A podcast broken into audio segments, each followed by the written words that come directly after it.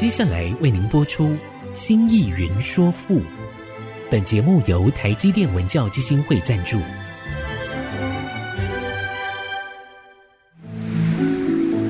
从气盖山河的朝代风华，到细腻抒情的人生长叹，跨越朝代，开启诗词盛世，《新意云说赋》。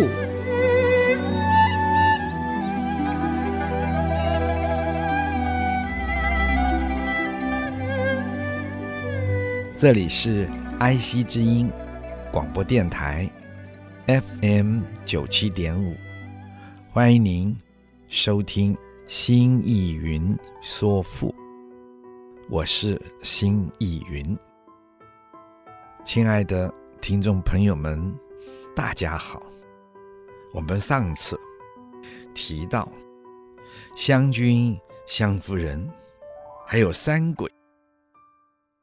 它里面有着强烈的、浓郁的爱情的追求，不仅仅是缠绵悱恻，同时还酸甜交集。所以金先生，也就是近代研究楚辞的大师金先生说，从这种刻画爱人的这份情怀热烈。生动，从文学的角度切入，从人的心理情感切入，这不会是任何一个迟暮之年的人，然后回想、遥望自己以过去久远的爱情，从记忆中写得出来的。换言之，湘君、湘夫人中，以及三鬼中的那种爱情的热烈，还是生鲜活泼的。金先生这样的分析，其实也是教导我们如何去欣赏，深入到文学作品之中。同时，他又说，九歌中的三鬼。虽然表达一个孤独的灵魂，可是和屈原在《涉江》这篇诗篇中，他所表达的孤独是不一样的。金先生讲，这仅仅我们从人物心理以及诗中主人公的那些境遇上来看，如果我们从这些主人公的境遇，甚至于扩大到周遭有关景物的描写上，我们可以看到某些相似的氛围，可是他们却有着不同感情数值的表达。亲爱的听众朋友们，也就请大家。注意，金先生说，《涉江》中的主人公在孤独中表现出的是冷峻、坚定，即使历经艰难、千辛万苦，他仍然秉持着原本的志愿，他甘于承受。孤独的折磨，他倔强的坚持，即使孤独，我依然如此的那一份傲气，那份倔强。而三鬼呢，我们仔细的去读，正好相反，在孤独中，他表现出了多疑，特别是。刚刚经过失恋之后，他有那种不甘心，也不甘寂寞，而仍然怀着强烈的希望和憧憬，希望能够重获爱情。所以三鬼呢，整个文章你可以看到他在初经失恋后，在不甘寂寞、不甘心失去了爱情所做的种种的猜疑、期待，然后让自己活在了这一份猜疑的凄苦之中。整篇文章，即使在这里，也始终贯穿着强烈、灼热，因爱情而来的躁动。所以，我们在读《九歌》的时候，我们从《九歌》每一篇文章来看，以至于到总体的《九歌》的表现。在情感的特征上，它绝对不可能是屈原晚年流放到沅江湘水这个地区时候所拥有的情感了。因此，近代也有好些大学者说，因为《九歌》整个文章。整个诗词所表现出来的歌词清新，调子愉快，所以说《九歌》应该是屈原还没有失意的时候的作品。亲爱的听众朋友们，你们同不同意？大家不妨好好的读读《九歌》，来看看。对我来说，我觉得这个论点。非常的好，这可以让我们亲近、深入到九歌之中去。而我们现在，如果依此弄清楚了九歌这诗歌的特殊性，就能来读九歌了。不然的话，九歌被太多的迷雾笼罩。因为太多的历史的人物，尤其在近代，总说它是巫术的一种表达，总说它是屈原失意的时候的一种创作，这让我们看不清楚真正九歌的面目和它的目的性，也因此就会失去了。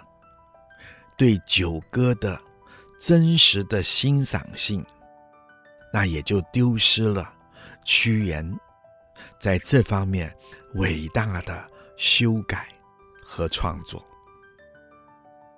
这也就是我不怕亲爱的听众朋友们嫌我啰嗦，而用了那么多的辩证来说明九歌。九歌就是国家大祭典，也就是国家每年或数年在兴亡交涉之礼，祭拜完上天，祭拜完大地，祭拜完日月山川大自然之后，再行地祭。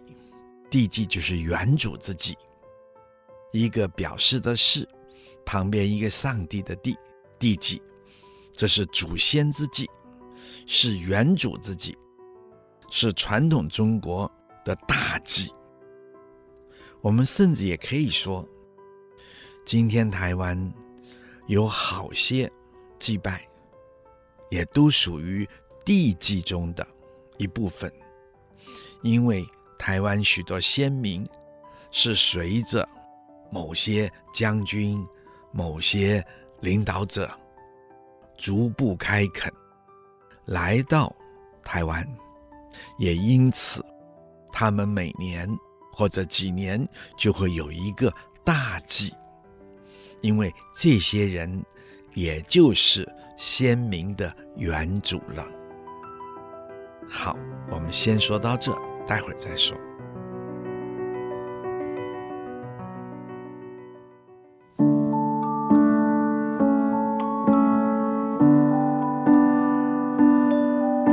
欢迎您再一次回到爱惜之音竹科广播 FM 九七点五，新意云说赋。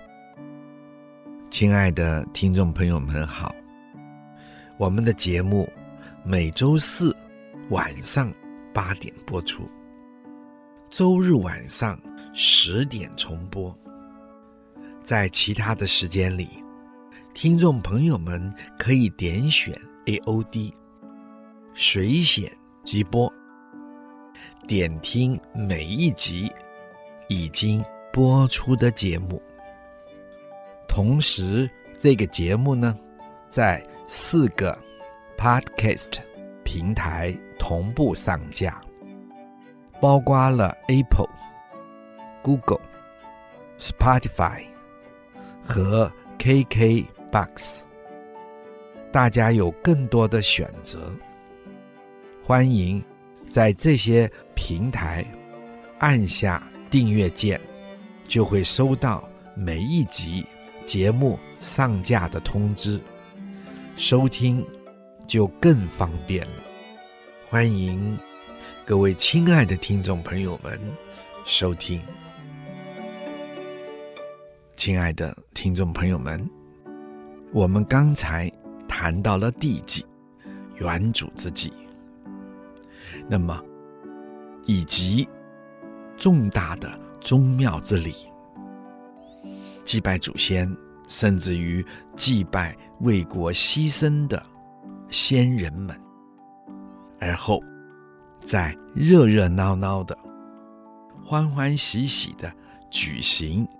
娱神乐人的各种表演和演唱、舞蹈，九歌就是在这个时候一切大祭祭完之后的歌舞表现，让人神欢聚一堂，共享宇宙天地。以及人世之间生命的快乐，而这也就是在《论语》里孔子所说的那个礼。同时，这个礼从远古流传，是传统中国共同的一种生命的感谢，谢天谢地。谢所有的神灵，谢先人，当然谢先烈。而这个礼，孔子说，殷朝、殷商时代的礼，就是继承了夏朝时代的礼而来的，只是随着时间的迁移，人们的需要有所变化。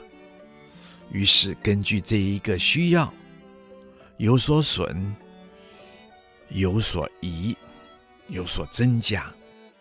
而西周的大礼，则是继承殷礼而来的。同样，因为时代的变迁，于是依人们的需要、感受，增增减减，由此。在这个对生命的感谢上，对天地的感谢上，他们会不断的传递下去。即使百世之后，人们如果肯定生命的重要性，他们对生命的感恩，这一份感恩之礼，还是会继续。下去的。我们今天读《诗经》的大雅、周颂，包括国风；再读《礼记》、周礼，就可以清楚地知道传统中国人的这一份生命之大礼。今天看楚国的《楚辞》。里的这份九歌，大约也可以推知，战国时代楚国仍是继承这一份从下而来、从远古而来的生命感恩之礼，而后的两汉同样继承。魏晋南北朝时，八姓入明，进到了福建，而后名震千台，所以我们今天看台湾的这一种盛大的大拜拜，如祭妈祖、祭保生大帝、祭开漳圣王，甚至于。祭三山国王，客家所崇拜的，他们的领军者，带他们开垦到南方的，还有各姓或者各部落来到台湾或者向南迁的那些领导者，他们都尊为王爷，在祭祀他们的时候，都带着。这些地祭的典仪性，而后也都有欢乐的表现。我们从这样的一种民间的习俗，但是不是一般的仪式，都可以看到这种典仪性，这是中国的大传统。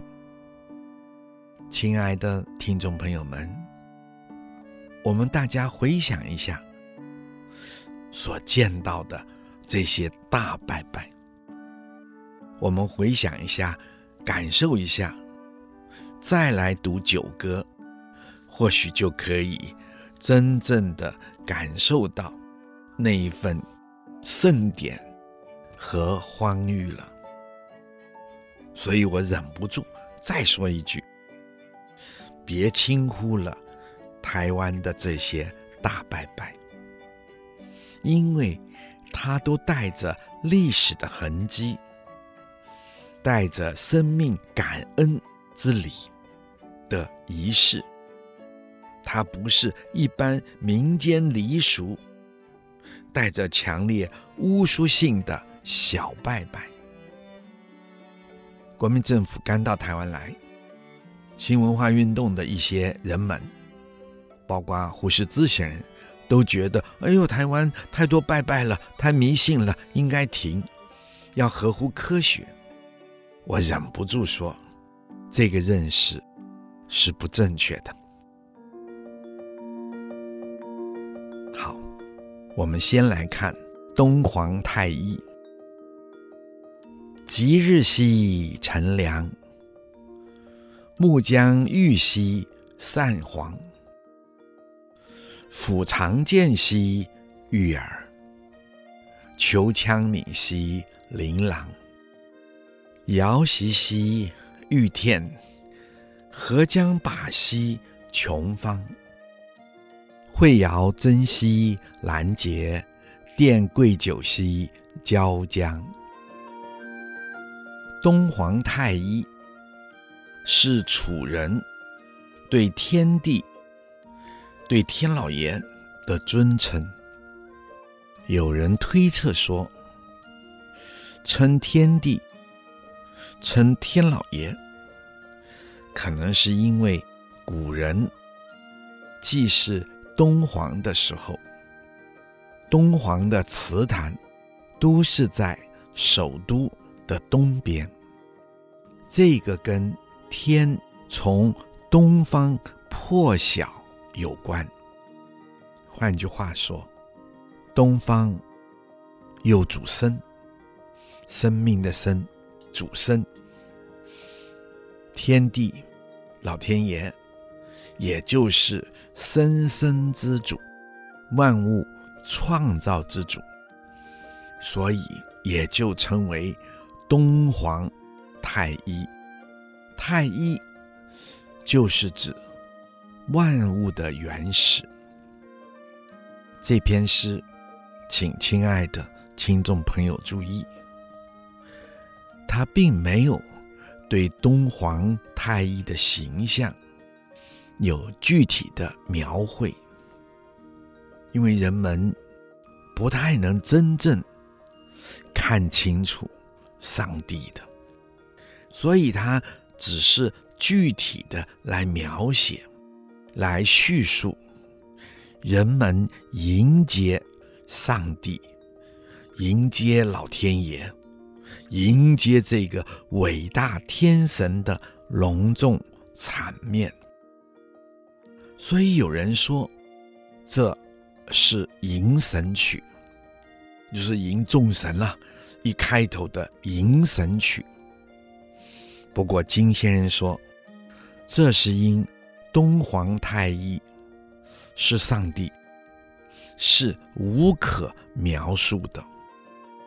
他只能从场面的隆重、既是陈设之精美豪华、祭品之丰富、干净来加以陈述。好，我们先说到这，待会儿再说。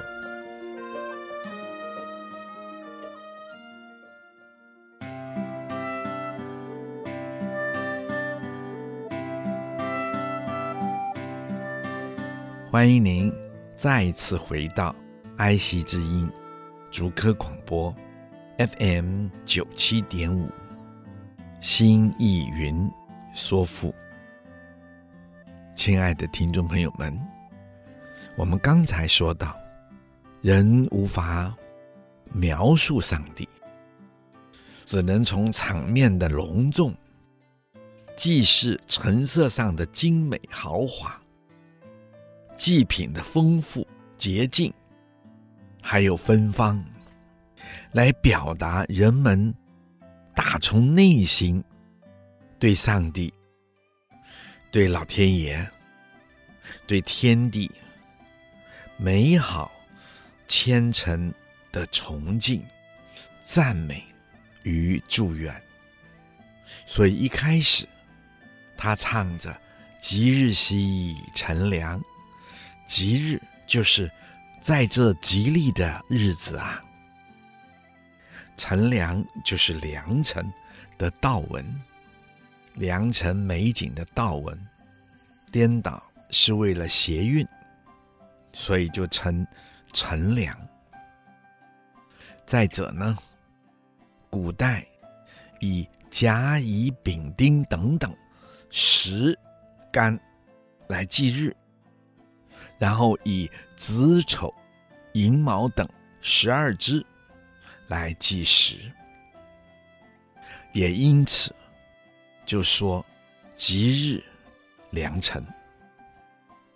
木将玉兮上黄，木树木的木就是做尽数讲，也就是温和、静静、尊敬的敬、安静的静。温和静静的意思，将是而且，请亲爱的听众朋友注意，这个将是而且，愉是愉快，是快乐喜悦。上皇就是东皇太一，抚长剑兮玉耳，抚就是按，就是持，就是维持的那个持，拿着。长剑是伴东皇太一的神乌所赐的长剑，玉耳是用玉装饰的剑柄。这也就是说，神乌手拿着剑的地方是用玉所镶的。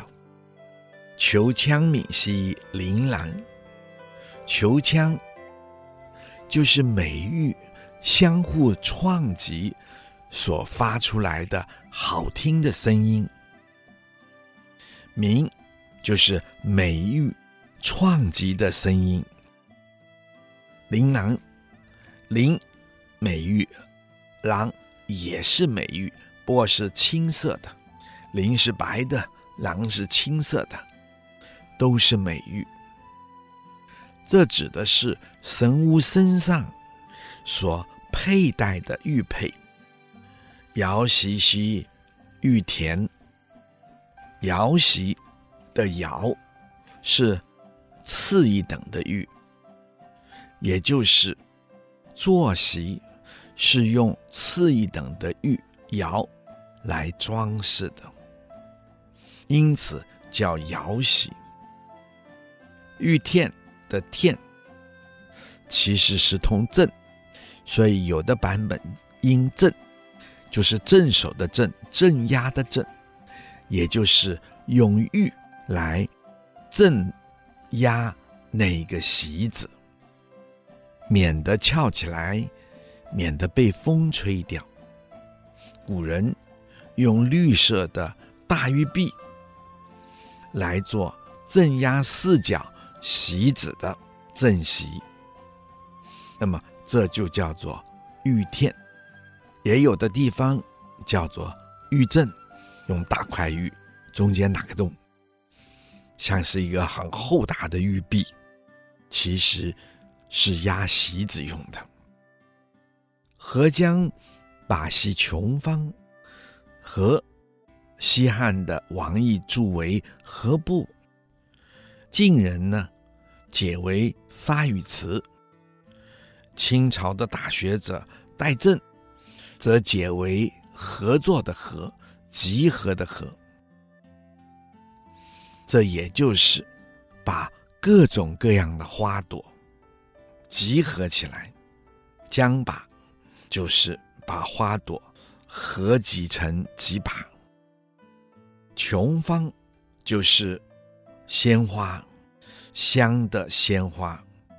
色如美玉的芳草香花，惠瑶珍惜兰节，蕙呢是香草，这个瑶呢就是左手边加一个食字，食物的食的食字的那个瑶，也就是指切成了块状的肉，惠瑶就是。用香草裹着的肉块，这个蒸，请亲爱的听众朋友不要以为是蒸肉的蒸，这个蒸是敬敬献的敬，供奉的意思，把这个裹着香草的肉块供奉，敬献给神。拦截就是在献这个肉块的时候。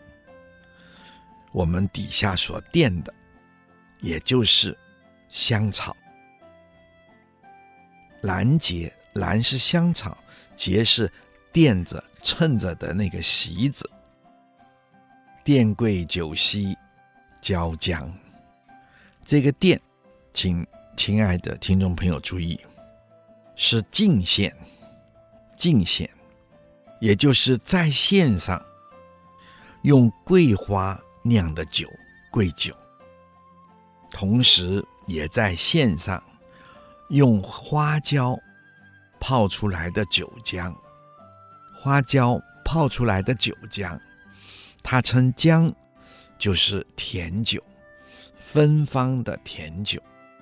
这句诗，也就是，这可是大吉祥的良辰美景的日子啊！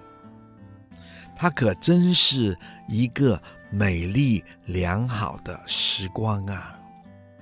我们用肃穆的心情呀，恭恭敬敬的来欢欢喜喜的献上我们最大的敬意给上皇天帝呀！神巫扮演着上皇。太医啊，他手拿着玉器装饰做成的宝剑的剑柄啊，他身上满带着佩玉，随着他的行动而叮当作响，发出美妙的声音啊。上皇坐在由瑶玉。装饰而成的席座上啊，他的席座四周全用大青玉的玉璧镇压着席子啊，那可真是豪华美丽啊！还有那成把成把有如玉般洁净的香花香草，铺满在整个上皇的席座上啊，辉煌啊！辉煌，美丽啊，美丽！这可是天地的豪华坐席呀。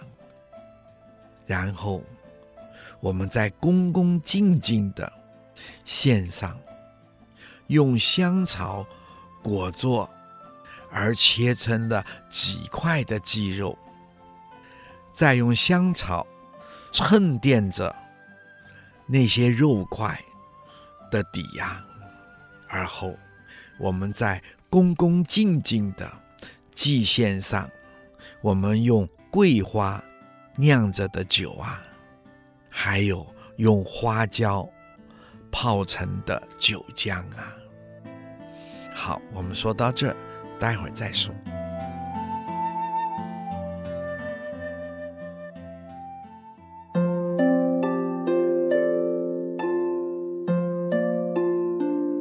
欢迎您再一次回到爱惜之音竹科广播 FM 九七点五，新艺云说赋。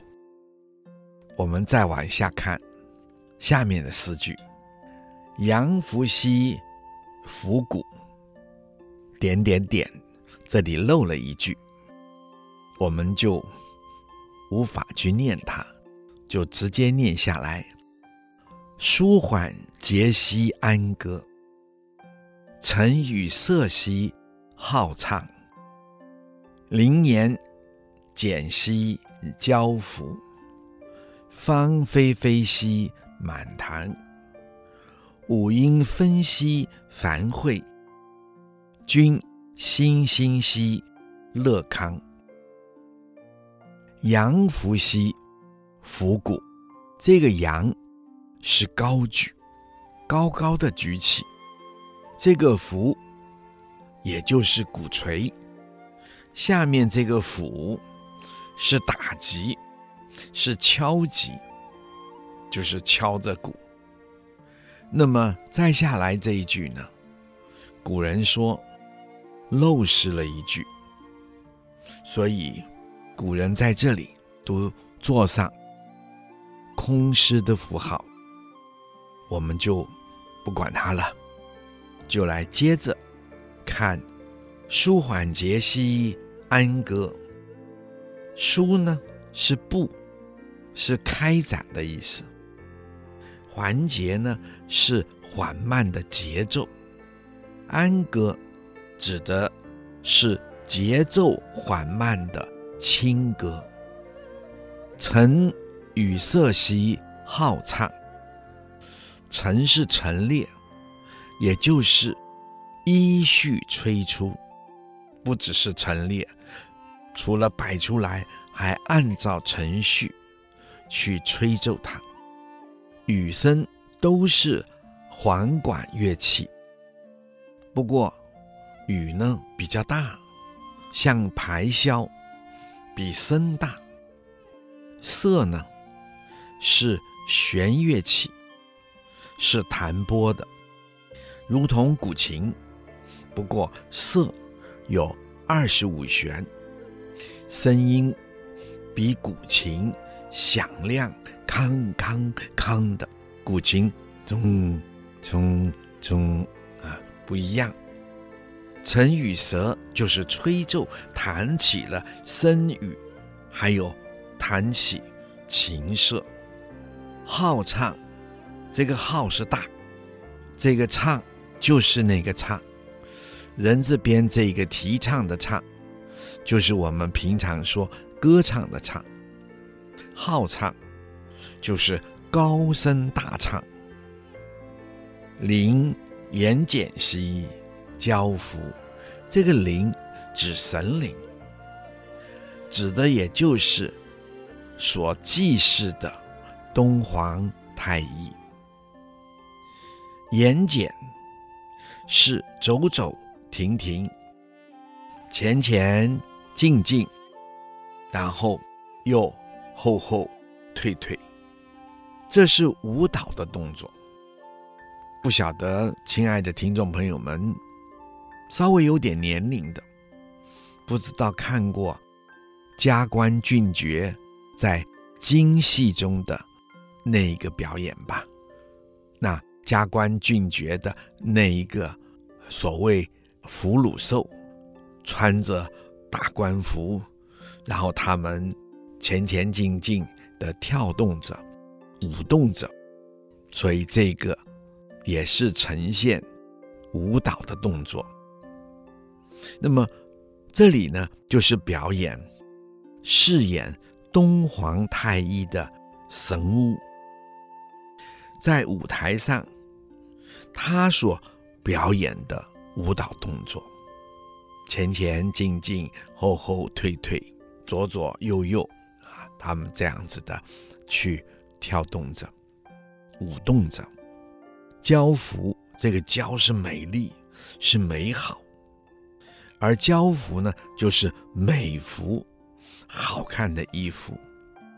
芳菲菲兮满堂，这个芳指的是花草的香气，霏霏是指浓郁的花草香气，满堂就是。充满了整个堂屋，五音纷纷繁会。五音是指古代五声上的五个音阶，所谓的宫、商、角、徵、羽。有人说那个角也可以念鹿，宫、商、鹿、征、羽。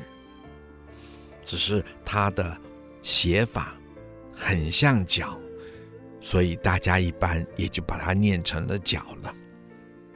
那么这就像今天我们用西方音乐乐谱上的哆、瑞、咪、发、嗦，分就是纷纷，繁会就是错杂交融，这是指各种声音。汇集错杂在一起，哎，有一点像今天的西方的交响乐，把各种乐器、乐声交汇在一起，然后演奏而出。君心心兮乐康，这个君指的是神，也就是东皇太一。心心。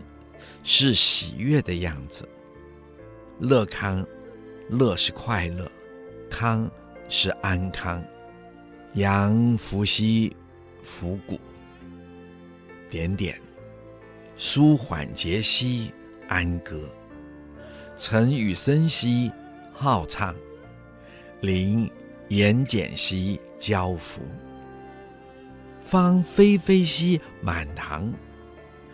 五音纷纷兮繁会，君心心兮乐康。这张诗的意思就是说，高举起鼓槌呀、大声地敲打着神鼓啊，那咚咚慢悠悠的音乐的节奏啊，伴随着。轻缓的歌声飞扬在舞台上啊，所有陈列的雨声乐器呀、啊，都一起吹奏起来了呀，连色也不断地被弹拨，发出了康康作响的声音啊，大家放声。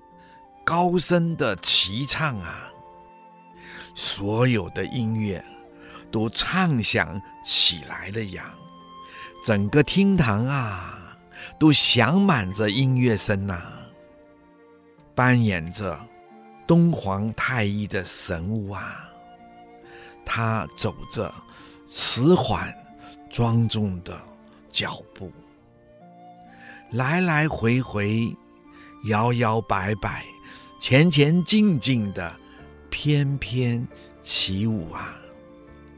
他身上华丽的衣服啊，耀动出光彩美丽的光芒啊！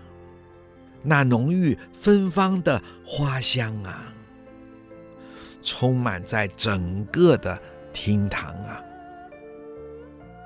各种乐器奏出了交响般的音乐啊！